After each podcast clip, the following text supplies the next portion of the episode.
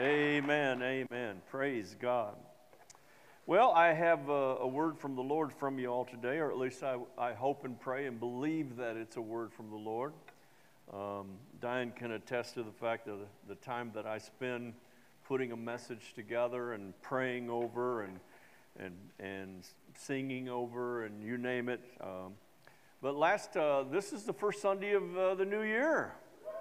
Wow, first one it kind of almost felt like last Sunday was, but it was kind of this weird moment because it was actually the last Sunday of 2023, which gave us a start on the first week of 2024. But today is actually the first Sunday of the year. Uh, and last Sunday, I, I unfolded what I believe is our purpose and vision for 2024 in um, the phrase more in 24. Uh, I also shared with you the, the sense of angst that I had about just coming in with another clever play on words, and that that bothered me, and that I kind of had an arm wrestling match with God, saying, Surely you got something better than more in 2024. And uh, remember that the Holy Spirit spoke to my heart and says, said, said, Rick, if the more, if the more has purpose, then it's not a clever statement, but it's a purpose statement for the year. And so uh, the Lord really impressed upon my heart what I called six mores.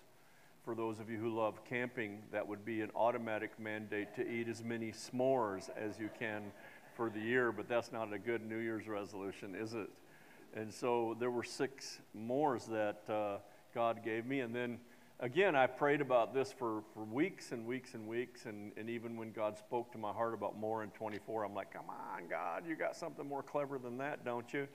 And uh, then we, we got home from church, and I think it was Monday morning, Diane was Facebooking or something, whatever it is that she does on, on her phone. And she said, she was shared with me the number of people who said, that at their churches, their pastor's uh, statement for the year was more in 24 and Dr. Barkley had more in 24, and so many around us were taking that, excuse me, that same journey of, of more in 24. And I said to Diana, I said, well, I hope each of them also got an order from the Lord to have a definition for the more, you know, because that's kind of where we're at. And I, and I sent y'all home with a little bit of an assignment. No, there's not a test today. That's the teacher side of me that would love to, but there's not a test. I sent y'all home with an assignment to pray and ask God what are the mores in my life, Lord? What, what do I want to leave behind? What do I want to keep? And what do I want to do differently in the upcoming year? And if there's going to be more in 24, what would be the more that would be something you need in your life and the, that you need uh, for God to provide for you? And so there were six things that I wanted more of in 2024 and of course, that was on a very personal level, but it just automatically morphed its way into also being kind of on a corporate level. And so, as I preach this message to you today and deliver what I believe God has put on my heart, recognize this, please. Give me the grace for this. I am sharing with you things that God has spoken to me for me. Okay? And I'm passing it on to you because I believe that it's a good direction for many of us, if not all of us. Uh, and so, as I share some things today, it's not meant to come out hard or accusatory uh, in any way, shape, or manner, or to make you feel condemned or anything like that. I'm just sharing with you the, the heart of what I feel God has placed in me for myself for 2024 and some of the journey that I am taking along that path for these six mores. Are y'all with me? And so I'm just going to deliver it to you the way that the Lord delivered it to me. And I pray, as I just did a minute ago, that our ears would be open to hear uh, and that our, our minds would be open to understand and our hearts would be open to receive what the Lord has for us. So the six mores that I had was uh, more of the Lord's presence. How many would go, well, that ought to be on everybody's list every year, right? More of the Lord's presence more salvations. That was number two. And I, these were listed how they came, how I felt like God gave them to me. And the second one was more salvations. I have a hunger and a desire and a burden upon my heart to see the lost saved. and, to, and we've been praying for the, the spirit of evangelism to rise up in us and praying over the altars that the, the altar call time, the invitation time, that people would respond and not to me. If, you're resp- if people are responding to me, it's just an emotional experience that's going to be very brief. But if you're responding because you have a sense that you need a Savior in your life and you need something different, then it becomes something that can last. Can you say amen? And so more salvations. But it didn't stop there immediately. Number three popped in my head. I went, salvations are wonderful and they're fantastic, but if we don't have a means whereby to help the new believer start the journey, then we haven't started making disciples yet. And so, number three was more disciples. I want to be more active and aggressive in making disciples. And that's why we're starting the new believers class this next Sunday at 9 o'clock. There's a sign up sheet in the back. If you're, if you're a new believer, you've just gotten saved here at the church, and you're thinking, well, what do I do next? Uh, we want to spend some time with you. It's uh, for 45 minutes for the next four Sundays, and we're going to help you start that journey of becoming a disciple. And so there's a sign up sheet back there for you. And then, so number one was more of the Lord's presence. The, number two was more salvations. Please, Jesus. And number three, help us make more disciples. Number four was my personal health. I want more personal health in 2024. And, and I'm, I'm, I'm guessing that, quite frankly, these are uh, maybe a little bit universal. Each one of us could probably say, oh, yeah, yeah, I'll add that to my list as well. But I'm sorry, this was my list, and I'm just passing it on to you. But I want more personal health in 2024. Can I get a witness from somebody? Amen. Uh, number five was more spiritual depth. I want to have more encounters with the Lord Jesus. I know that it's closely related to number one, more of the Lord's presence, but I can be in the Lord's presence and be shallow spiritually and miss the whole encounter. So I want more spiritual depth. And then number six was I need to crucify more areas of my flesh. This, this old earth suit, Rick, and some of the stinking thinking needs to go away. And it's, it's stuff that I have to be active uh, in seeing gone from my life. And, and so, in praying over, about these six mores for a couple of weeks, and asking God for some wisdom and direction how to keep going forward with this because I said last week that I wanted to break each of them down, kind of explain each one of them to you, and to give you a biblical foundation for each one of them as well. And so as I was praying about it, I kept landing on one of them as what I believe to be the starting point. It wasn't necessarily number one. I have to trust that it was God that was leading me to start with number four. And number four was I want more personal health. Now, let me explain why number four became number one. I'm not changing their positions in this list because how this came, I've been praying and praying and praying and praying, and I have a 45 minute drive into the office and a 45 minute drive at home to back home, and and Pastor uh, Dwayne once taught me never have a wasted mile. So either be listening to a book or a podcast or something. And so I hadn't got very far down the road uh, on the way into church one day a few weeks ago, and man, just stuff started downloaded into my brain. I pulled off the side of the road and turned my recorder on so I could just say it as I was driving. And man, all this stuff just unloaded from my spirit and I mean almost word for word on some of the things that I'm sharing with you. And so um, this, I feel that this is the, the list that the Lord, the Lord gave me. So why would I feel like that number four should be my starting point? I want more personal health in 2024. I've often said that the progression of well being in a person or the lack of well being follows this course physical, sickness eventually leads to emotional depression, which ultimately leads to spiritual weakness. If any of you have been there, you know that if you've had any malady or sickness for an extended period of time, you eventually get emotionally down. And then if that lasts for an extended period of time, you begin to wonder, is God even there? And so you kind of become spiritually anemic in that.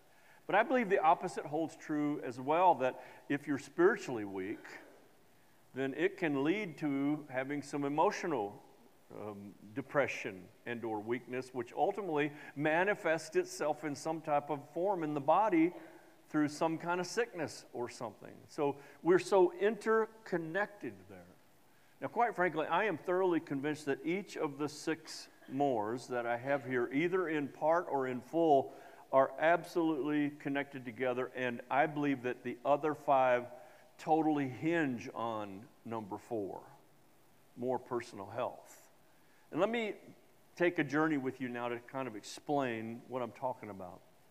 In 1 Thessalonians chapter 5, verse 23, it says this Now may the God of peace himself sanctify you completely, and may your whole spirit, your whole soul, and your whole body be preserved blameless at the coming of our Lord Jesus Christ. Spirit, soul, and body.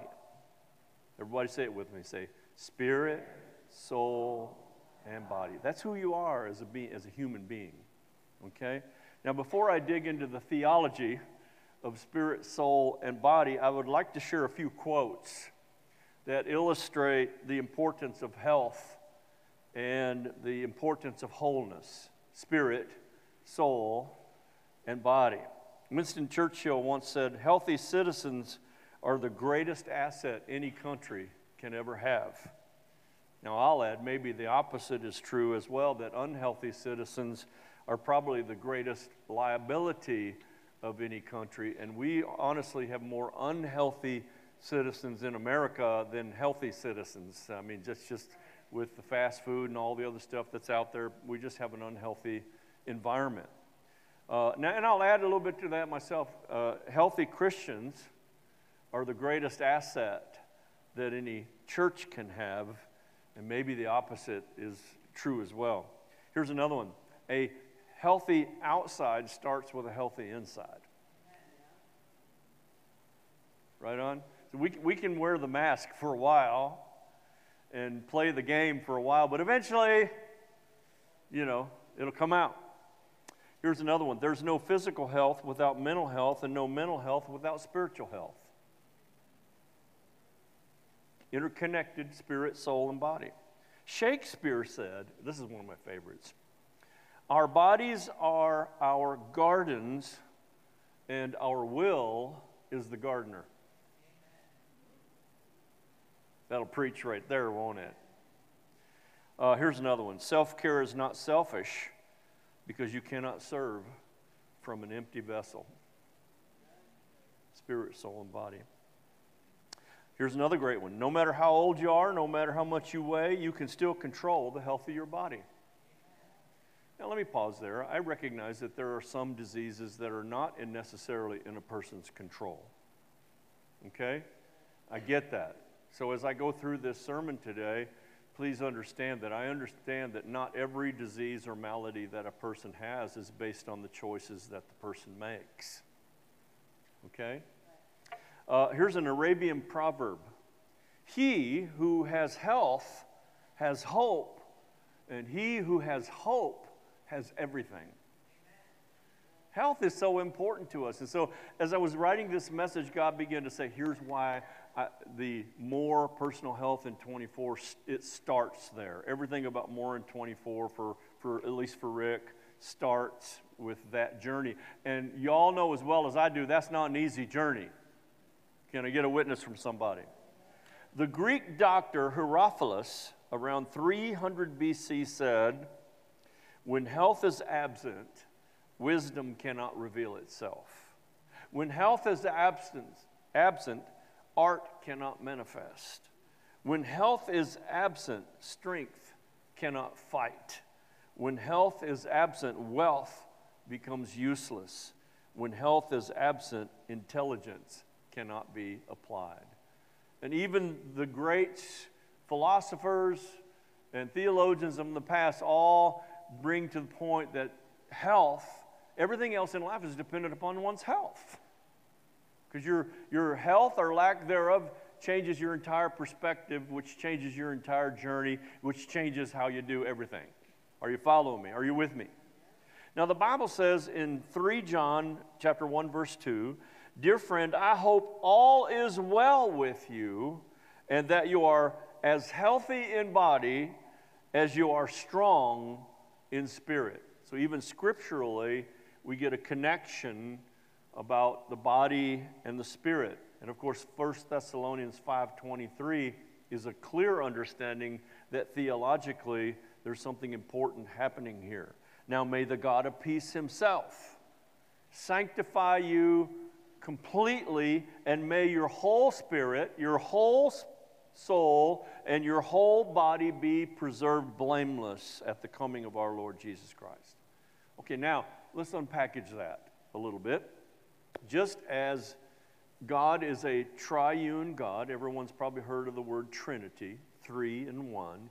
He's a triune God, Father, Son, and Spirit. So just as God is a triune God, so we, His creation, are as well a triune being spirit, soul, and body. Now, this is important. This is a part of the creation that God made. And so, mankind, you and I, are three in one spirit, soul, and body. Genesis chapter 2, verse 7 says, The Lord God formed man of the dust of the ground and breathed into his nostrils the breath of life, and man became a living being. So at creation, at some point in that seven day period, uh, God you know, came down and he grabbed some dirt and he began to form the shape of a human being, formed the human body. And unlike everything else that he created, where he spoke those things into existence, this he did hands on. And then he came and he breathed his spirit into that lifeless being, injecting at that time both the spirit and the soul, because up until that moment, Adam was nothing more than a lifeless body, and God breathed into him, and he breathed into him Adam's soul and, and, the, and, and his spirit inside of there, and Adam became a living being. God is the source of life to the body and to the soul. So, if we are to pursue a healthy life, then we need to understand that we are more than just a body. See, I can spend all my time trying to make sure the earth suit is good and to go and go to hell in a handbasket spiritually. Are you hearing me? I, I can do everything that I can to uh, make sure that the, the body is uh, healthy and good and that I'm a very spiritual person, but internally, emotionally be nothing but a mess. Are you hearing me? And that's how a lot of Christians survive their life. One of the three areas of their life is completely deficient and that's by and large because we haven't spent a lot of time ministering to and raising people up in the fullness of who they are as a triune being, spirit, soul, and body. And to give each of those areas equal time of discipleship training spirit, soul, and body. So if we're, we're, we're to pursue that, we need to understand that we are spirit, soul, and body. And each of these things, spirit, soul, and body, are absolutely interwoven and interconnected. They do not exist in little compartments in different places, they are completely connected. A good way to put it is that, in essence, you and I are spirit, and we have a soul, and the spirit and the soul live in a body. That's the best way to just take a look at it simply and to theologically understand the triune nature of who you are. You are a spirit that has a soul and lives in a body. Everybody with me so far? I prayed for a few days. I think I even mentioned it to Diane. She may have overheard me praying. I can't remember. Lord, please help me deliver this message in such a way that everyone can grasp it and understand it. The word spirit here now is not uppercase, it's lowercase, little s. And this word spirit here in 1 Thessalonians, it comes from the Greek word pneuma, P N U E M A. I wonder if anybody could share with me a couple of English words that we may get from this Greek word pneuma. Anybody? Pneumonia? How about pneumatic? Huh? And in both pneumonia and pneumatic, in pneumonia, what's attacked? Breath, the ability to breathe, right? And in pneumatic, what's the main source of energy? Air, exactly. Those, those words come from that. Now, pneuma is used in the New Testament 239 times, and it's used in those 239 times to refer to the Holy Spirit, uppercase S, in, in reference. Now, in that case, Spirit is always capitalized. Okay, it's referring to the Spirit of God. 103 times the word pneuma is uh, translated with a little s, which isn't referring to the Holy Spirit, but it's referring to the human spirit, that part of who we are. 103 times in the New Testament, it mentions the human spirit, the connectivity between that and God. So we are, in essence, a spirit. It, that's the part of our being that lives on eternally. Uh, the, the spirit man or woman never dies. It is perpetual, it is endless. It, it lives forever, either in the presence of God, in heaven, uh, by accepting Jesus Christ as your Lord and Savior, or it lives forever separated from God in hell by rejecting Christ. So I guess it should be pretty easy for us to deduce that uh, accepting Christ into your heart is, in fact, the most important decision that you can ever make as it relates to the absolute part of who you are as a spirit. Are you with me? Okay? Now, I'm going to make sure in just a few minutes that you're going to have an opportunity to make that decision of a lifetime. Now, Titus chapter 3, verse 5 through 7 says this Not by works of righteousness which we have done but according to his mercy, he saved us. How? Through the washing of regeneration and renewing of the Holy Spirit, whom he poured out on us abundantly through Jesus Christ our Savior, that having been justified by his grace, we should become heirs according to the hope of eternal life. So it is our spirit that is regenerated by the Holy Spirit. Our spirit, little s, is regenerated by the Holy Spirit, uppercase uh, S, at the time of salvation. Now, probably not many of us walk around using the word regeneration regularly. And so I felt it behooved me to give you a definition of this word regeneration. It means to change the heart and affections from a natural opposition to God to the love of God. That's the actual biblical definition of the word regeneration. To change our affections from a natural opposition to God to a natural love for the things of God. And it also means to be reborn. This is where uh, we get the phrase in Christianity of being born again, to be made brand new. And that starts with one part of who we are as a human being the spirit.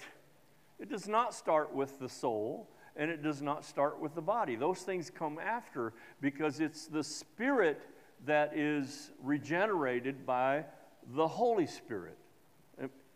I'm not leaving anybody behind here, right? Y'all with me?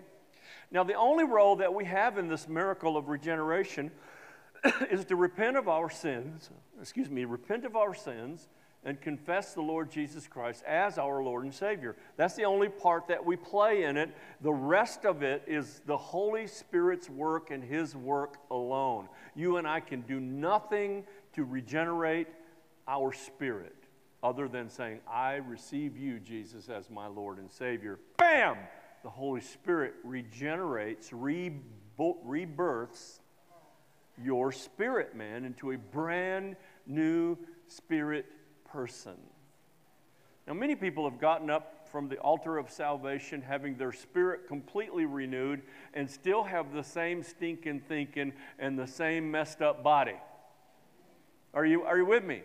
They are connected, but they have a separate part of our life. So the regeneration is entirely the work, the regeneration of our spirit is entirely the work of the Holy Spirit.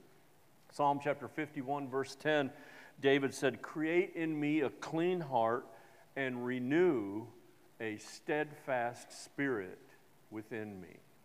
That's what God does for you and I. Now, again, I'm still on the journey of I want more personal health in 24. Part of understanding that is, is understanding what you are and how that works. So, in a few minutes, I'm going to ask you to be born again. I'm going to give you an opportunity to repent of your sins and to receive Jesus Christ into your heart as Lord and Savior. So, we are in essence a spirit that has a soul that lives in a body. Simple as it can get. So now let's, let's look at this word soul.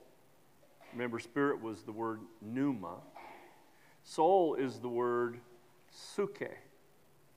And it means heart, life, mind, and soul. We derive an English word from psuche, it's psyche or psychology. Psych is where we get our English word. And psychology is all about what? The emotions, the thinking, the way we think. It, it has nothing to do with the spirit of man, but it has a part of that. The soulish thing is all about our emotions. It refers to the, the heart or the seat of our desires, the seat of our affections. It, it, it, it, it, the soul refers to our appetites for things. You know, my uh, craving for chocolate is not a spiritual thing, y'all. It's a soulish thing. Huh? It feels spiritual when I'm eating it. Huh? But it ain't. It's soulish. Now, that's not a negative. I love working with wood, and that, is, that feeds my soul. I have a spiritual connection with the wood. I talk to some guys, John, right? I talk to some guys who think that I'm just totally whacked out. Because I tell them I lay the piece of wood out and I'll climb up on a ladder and I'll look down on it and say, Lord, you grew this tree. What's it supposed to be? No, I'm not doing drugs in my wood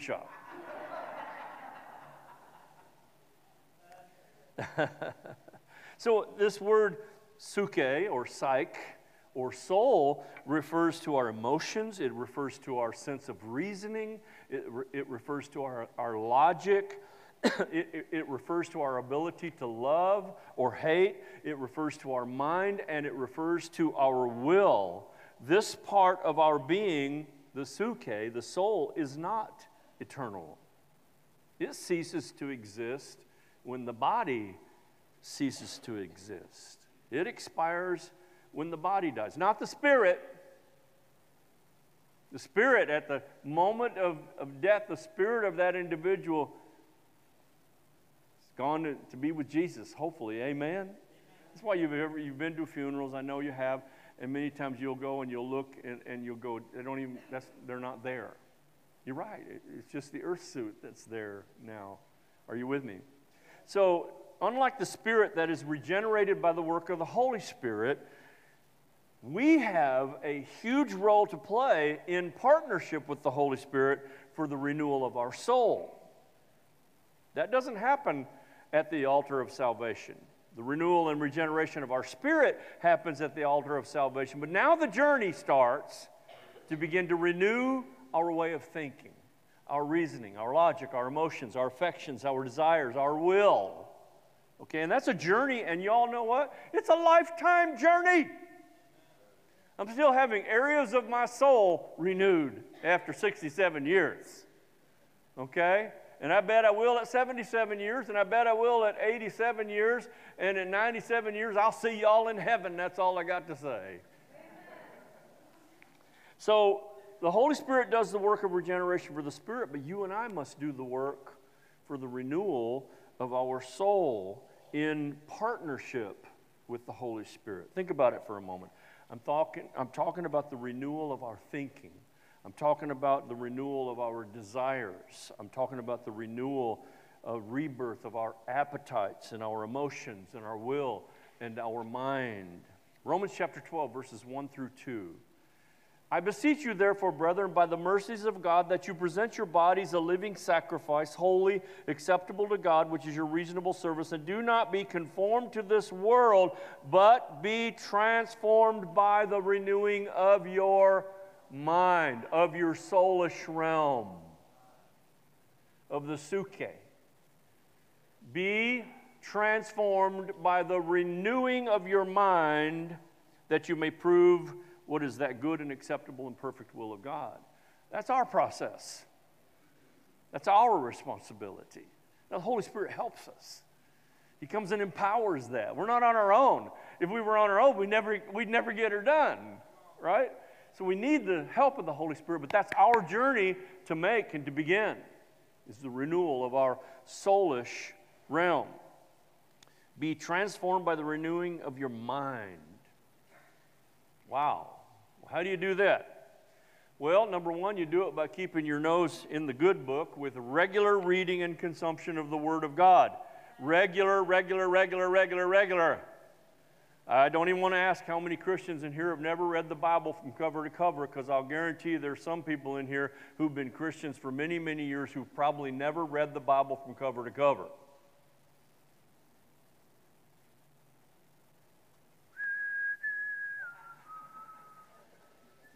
Huh? well, that's how you renew your mind. And I don't get the good book one time I go through it. Every time I go through it, God gives me some other piece of the good book that renews my mind. And my wife and I, we're voracious readers of, the, of any, really many books, but the Bible consumes all of my thinking for reading. I want more, and I want more, and I want more, and I want more. You know, I finished reading the, the Bible again from cover to cover, I think, I don't know, October or something. And starting in October, I said, I'm going to read Proverbs and Psalms and Proverbs over and over and over again until the first of the year. Just over and over and over again. Man, God Jake gave me so many nuggets because He was renewing, excuse me, I was renewing my mind with His help and guidance. Are you with me? But I had to if I, if I had not chosen to take that journey, read the Bible cover to cover, and then read Psalms and Proverbs over and over again, the Holy Spirit could not have renewed anything because I wasn't giving him anything to renew. Are you following me, beloved? So you start by regular reading and consumption of the Word of God. It is also by keeping your knees bent to heaven in regular communication with God in prayer, true prayer, True prayer? Yes, the Bible says to pray without ceasing. But you know what? You won't, you're not going to have a whole lot of Holy Ghost prayer time driving down the road. You're going to be in the ditch. Okay? I'm talking about some time separated, getting away in your metaphoric closet, away from everybody, just you and Jesus, just for a few minutes.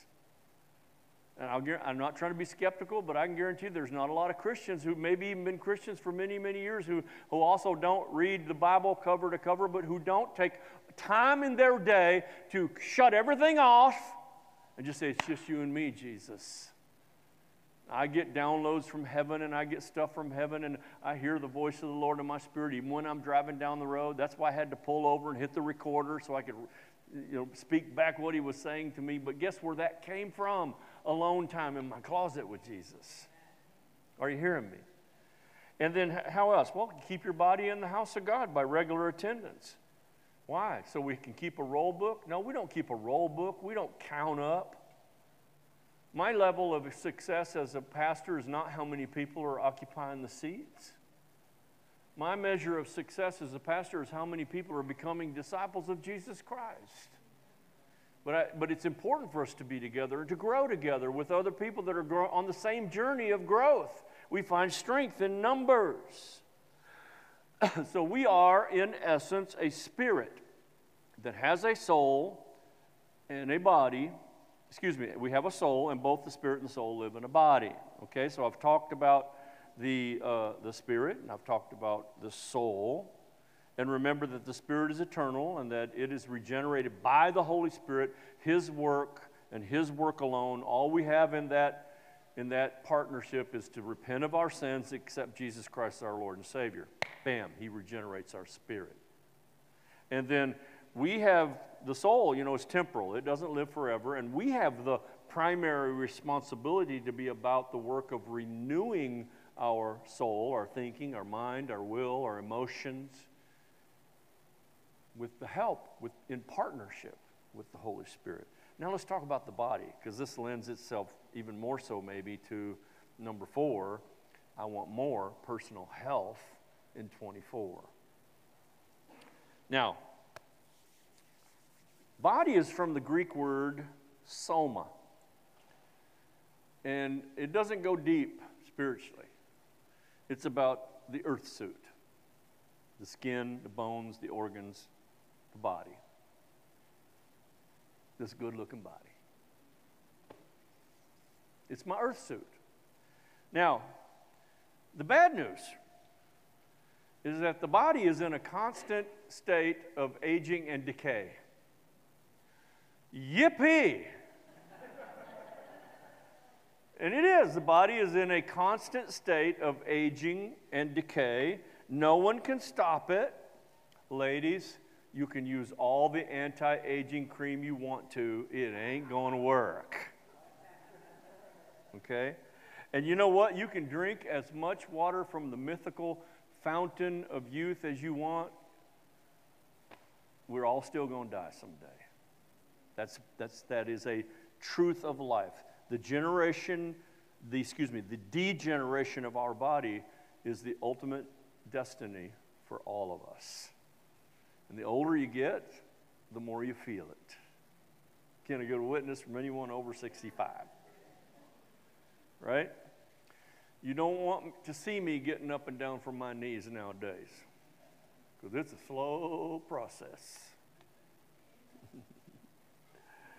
so there's going to come a day when this old earth suit is going to throw in the towel and is going to give up and is going to expire. And at that moment, my spirit's going straight into the heavenlies to my Lord and my Savior. And the soulless part of me just ceases to exist. Okay? Now, until that day comes, the Holy Spirit takes care of my spirit, right? Y'all with me? I'm in partnership with the Holy Spirit about my soul. But you know what? When it comes to the body, that's a whole nother enchilada. Anybody want Mexican after, after church today, huh? See, we can abuse it, and we can suffer and die early, or we can take care of it and live all the days of our life in vibrant vitality. Now, many of us have BC, before Christ, abused our body to no end. And in some part, whether large or small, are paying for that abuse even today. But at some point, there comes a, at some time, there has to be a point where we say, I've got to make some different choices. If you're young, you think you never have to make a different choice. Until you get older and you realize, man, I wish I'd have made some different choices at 40. I can even look back and go, I wish I'd have made some different choices at 50. I'm 67 and I'm going, man, I wish I'd have made some different choices at 60.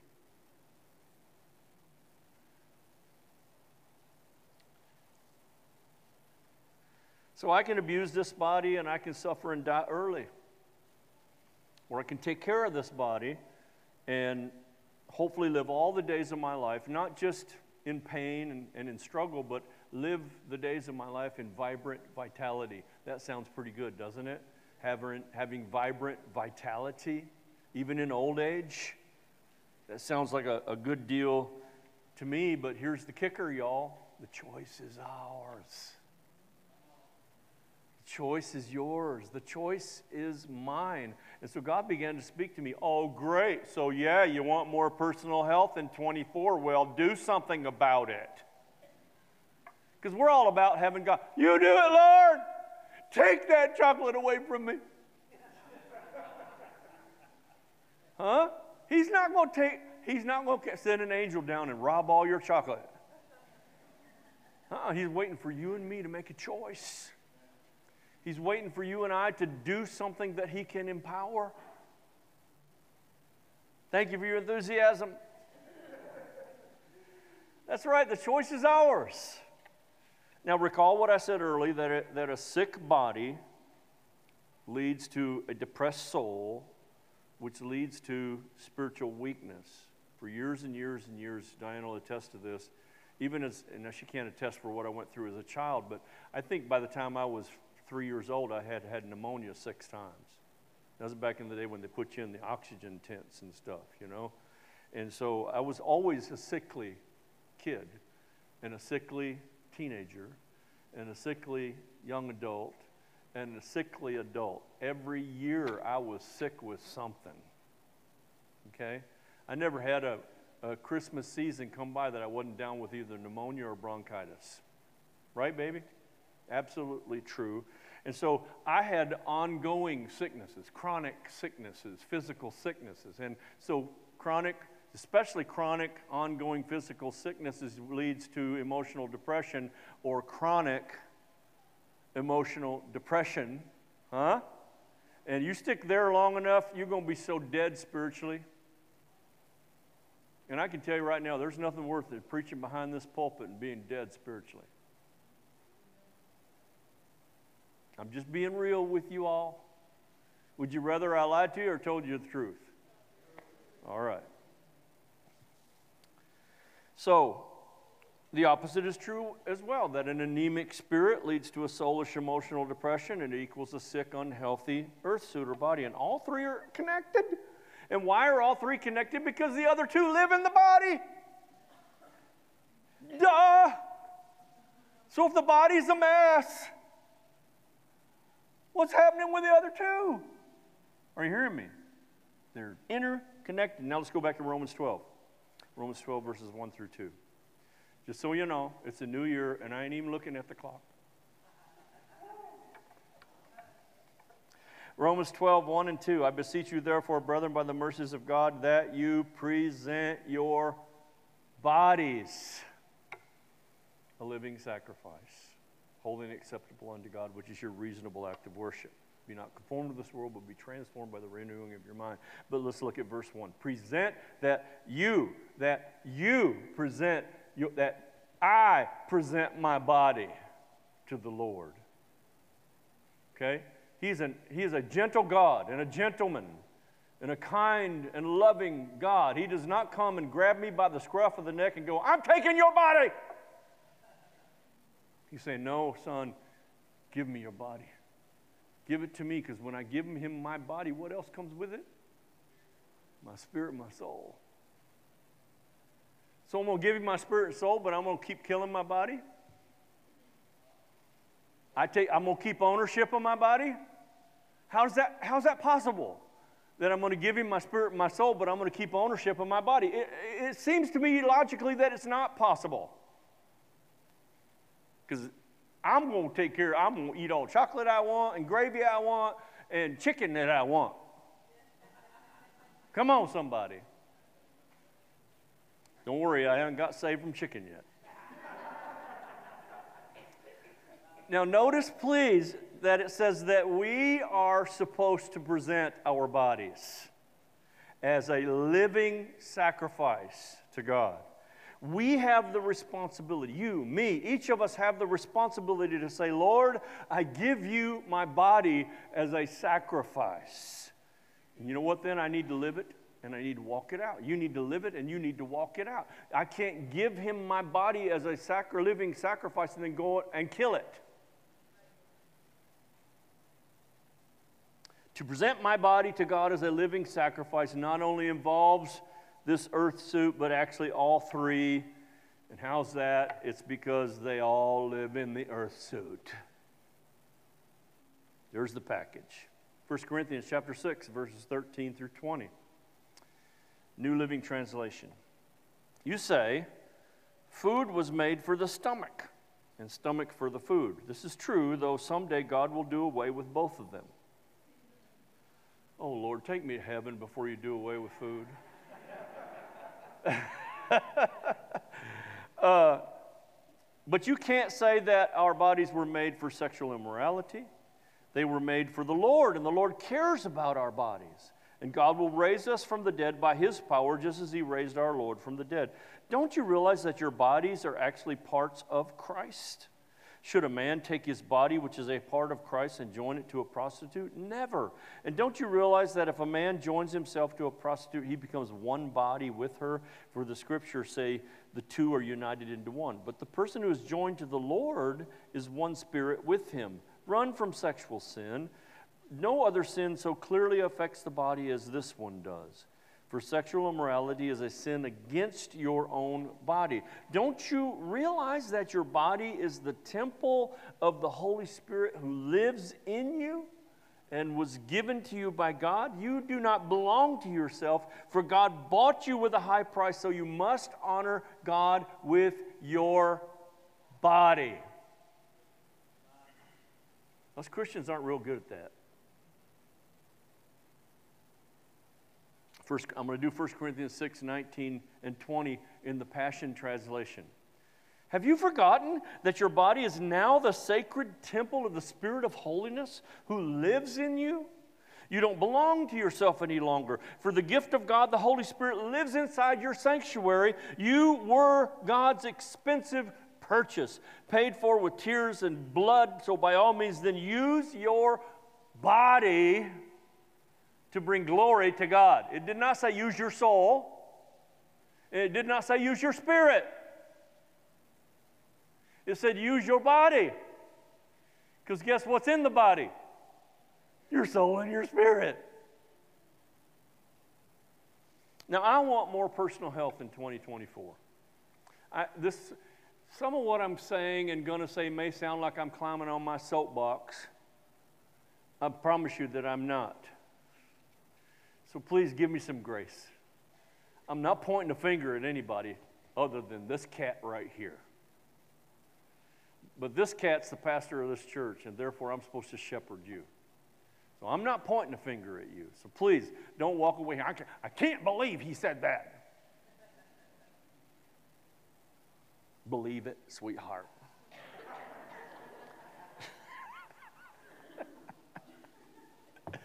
I'm starting to feel a little punchy now. I want more personal health in 2024, and I am convinced that it is my duty to do the very best that I can to live a healthy lifestyle. That is my duty. God will not do it for me. There's no scripture that says that He will do it for me.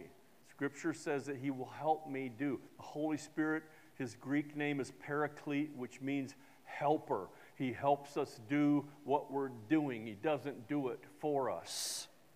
I have the choice to live long or to die early. I, God is speaking this to my spirit.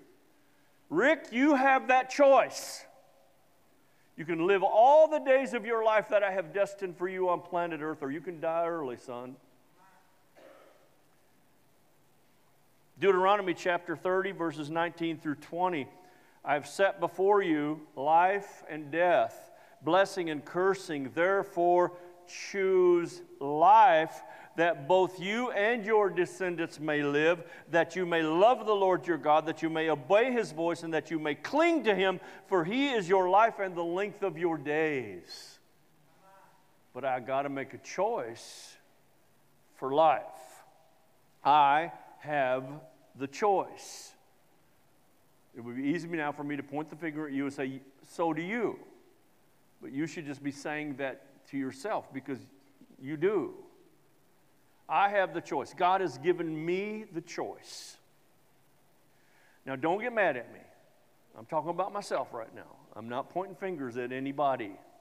So I can choose sugar and wheat products and junk food and fast food and die 10 years early probably blind with one amputation because of diabetes. Are you listening to me? That's, that's the statistics. For a person with diabetes, so they lose 10 years of their life and more than likely will die somewhat blind and maybe have some amputation in their body. And the interesting thing about type 2 diabetes specifically is it's absolutely a disease of choice. Type 1 is not, and I understand that there are other diseases that are not about choice. There are things that we have to deal with in life. So please don't think that I'm pointing the finger at anybody that's sick. Okay, are you with me? I love you all. Or, you know what, I can, so I can make that choice. I'm going to eat some cookies. Diane made a choice this year, bless her heart. See, I can't even say cookies right without going into lust mode. Diane is so cool, she didn't make any Christmas cookies this year. And I was so thankful because I'd have been scrounging those things up while they were still steaming. I'd have had a dozen eaten before she ever got done baking, and I only got started. Can I get a witness from anybody? Huh? So, you know, and I didn't even realize I had a problem with sugar until I started realizing that every time I have sugar, I can't stop eating it. I got to have more.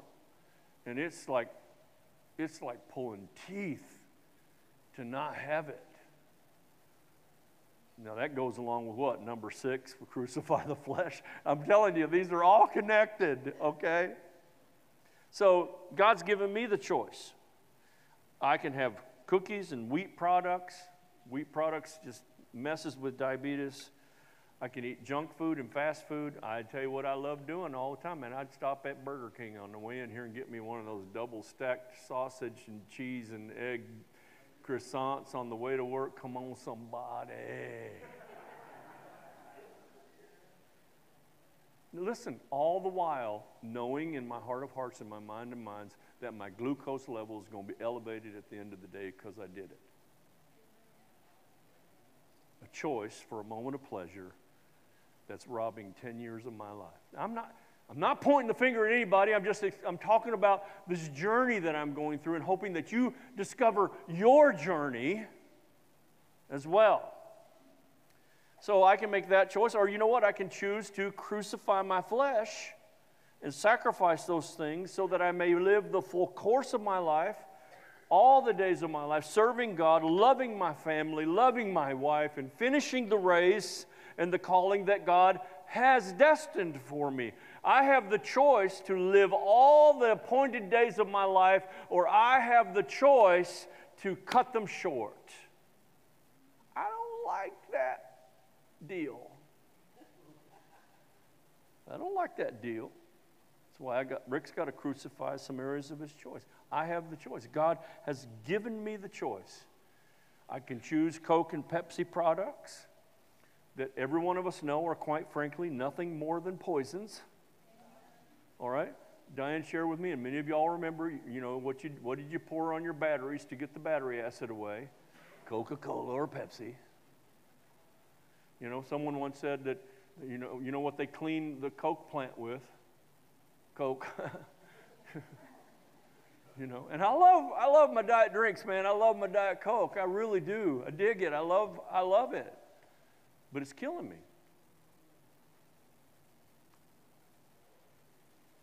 So, yeah, sign me up for another glass of poison and a dozen cookies. Are y'all listening? Are y'all hearing what I'm saying? So I can have that Coke and Pepsi, and I can deal with inflammation in my joints and pain in my body and multiple maladies. Or you know what? I can choose the most boring liquid on planet Earth. See, y'all knew the answer to that before I ever even said it. Water. Eh. Water, which, by the way, is one of the essentials of life oxygen, water, sodium, and potassium, the four essentials of life. And I realized that I was sick most of the time because I live a dehydrated life. I didn't drink water. I didn't like water. Give me a Diet Coke. Huh? Well, God is turning me on to water.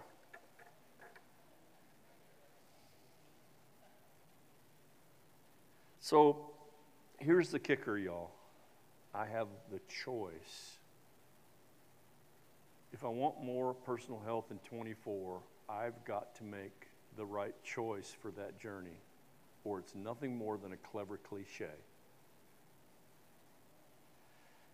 And I will say it now. Not only do I have the choice, but beloved, so do you. I don't know what your deal is, what you, you know, you, you might be crazy about something else. But you have the choice as well. So you can choose life. That's what it comes down to. The scripture didn't say, I set before you Pepsi or water. I set before you life or death, right? Uh, so God's encouragement and will for us is to do what?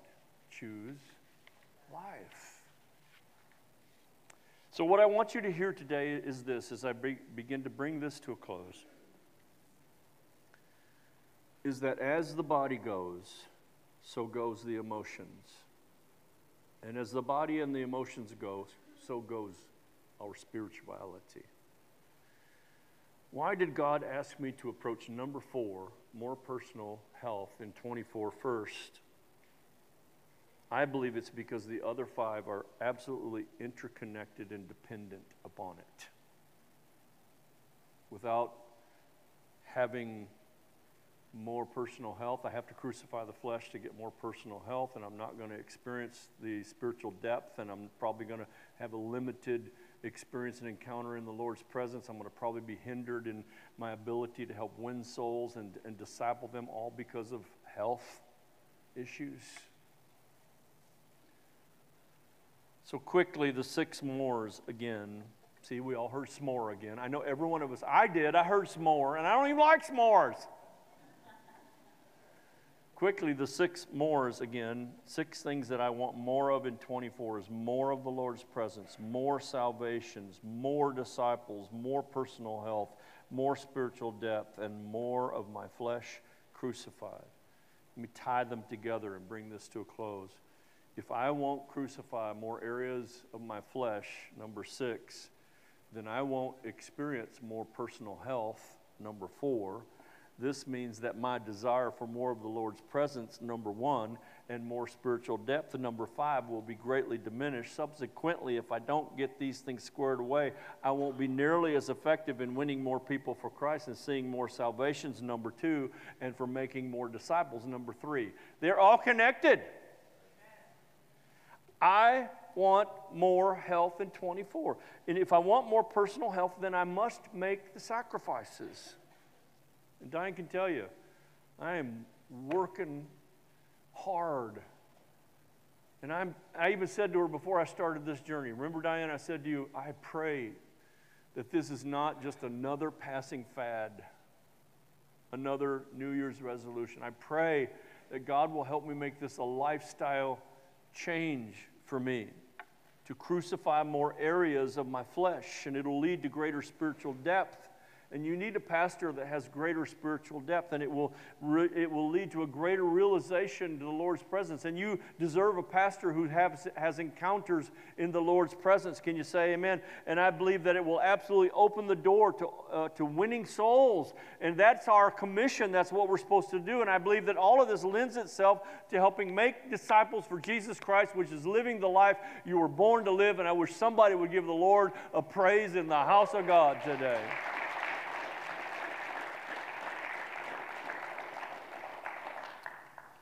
Just bearing my soul with you all. Again, this is my journey. The more in 24, I believe, is, is a God's word for all of us. And I gave you an assignment last year. You're not being tested. Please don't think that. I gave you an assignment to begin to pray over that and ask God, what are the mores for you? Because more in 24 is nothing more than a clever cliche unless the more is defined. I'm not going to define your more. That's between you and your Creator. I hope to shine a light.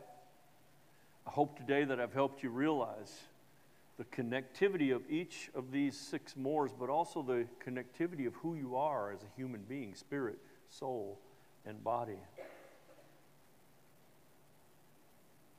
Earlier, I told you that I was going to give you an opportunity to repent of your sins and confess Jesus Christ as your Lord and Savior. And I know many of you have. So I'm not like every Christian in here needs to repent of their sin. Well, we do, yes, but many of you have made that initial repentance of sin and, and you've become a, a, a child of God and you're born again and you have a Savior that you've received and accepted. So I want to do that. I want to give you a chance to choose life. That's what it's all about. I want you to make, I want to give you a chance to make a decision for Jesus Christ that will change your life forever if you'll give him, give it. I gave my life to Jesus back in 1979, I think. He's still changing me. It's still a journey. There's no part of this that says Rick Lopez arrived. This is just a part of this that say, hey, Rick Lopez is still journeying. Rick Lopez is still figuring it out. And I've come to a spot where I'm saying, God, please don't let this pass. I want to live all the days of my life. We all have multiple opportunities every day to make both good and bad choices, every one of us. But no choice is, is as important as the choice you make for your eternity, the one that determines your eternity. And the choice is actually pretty straightforward and it's pretty simple. You either choose Jesus Christ or you reject Jesus Christ. It really comes down to that. You can choose heaven or you can choose hell. Again, that's not his choice, it's your choice. Now, don't take me wrong. I don't want you to accept Christ just so you can get, a, get a, uh, a free get out of hell card.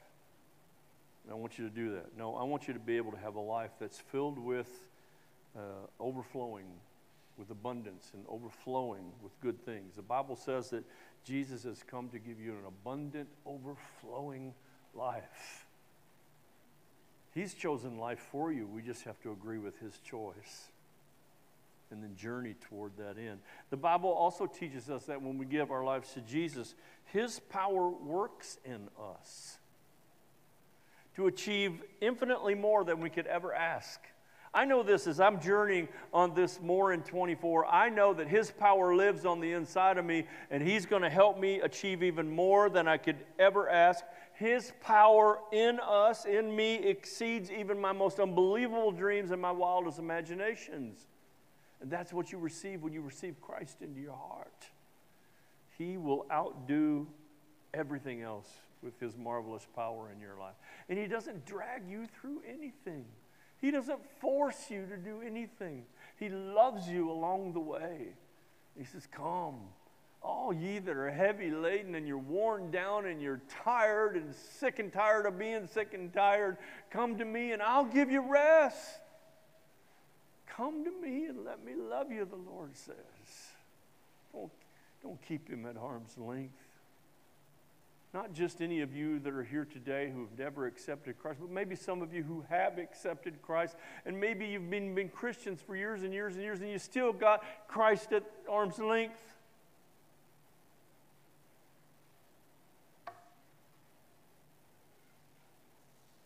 He comes to live in your heart when you confess and repent of your sins and turn your will and your life over to Him.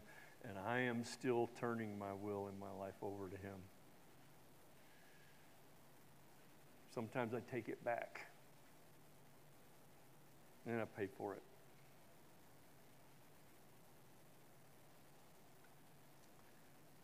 Start this new year off the best way possible.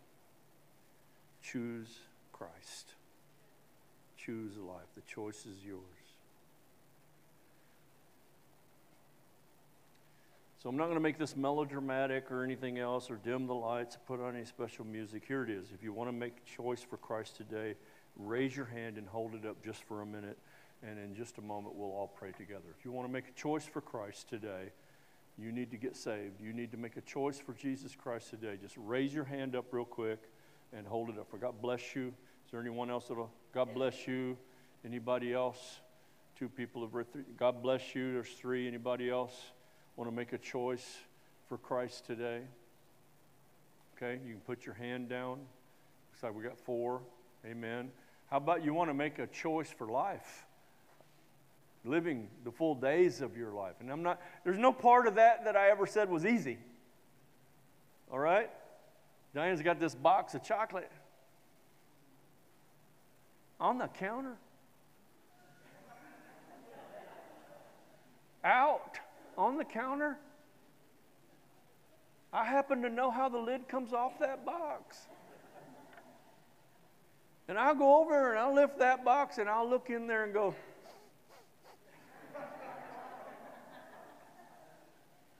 Y'all think I'm kidding. I am not kidding. Put that lid back on there and just walk away. Choice. I'm not saying it's easy. But Jesus makes life easier if you'll just give Him the charge of your life. Anyone that would like to say, some have lifted their hand to say, I need Jesus. Is there anyone else that would, just by the raising of your hand, saying, say, I've been making all the wrong choices and I'd really like to get started on the right choices? God bless you. God bless you. God. Yeah, look at here. All over the place. God bless you, dear. Yeah. Amen. So I want you all to say this prayer with me, okay? Are you ready? Jesus, come into my heart today. I repent of my sins. I'm sorry for the way I have lived. Please renew my life today. I receive you as my Lord and Savior. Thank you for loving me. Thank you for accepting me. Thank you for forgiving me. I believe that you are the Son of God. I believe that you died for my sins. And I believe that you rose from the dead. I believe in you. In Jesus' name, amen. If you can believe it and receive it today, give the Lord a mighty shout in the house of God. Amen, amen.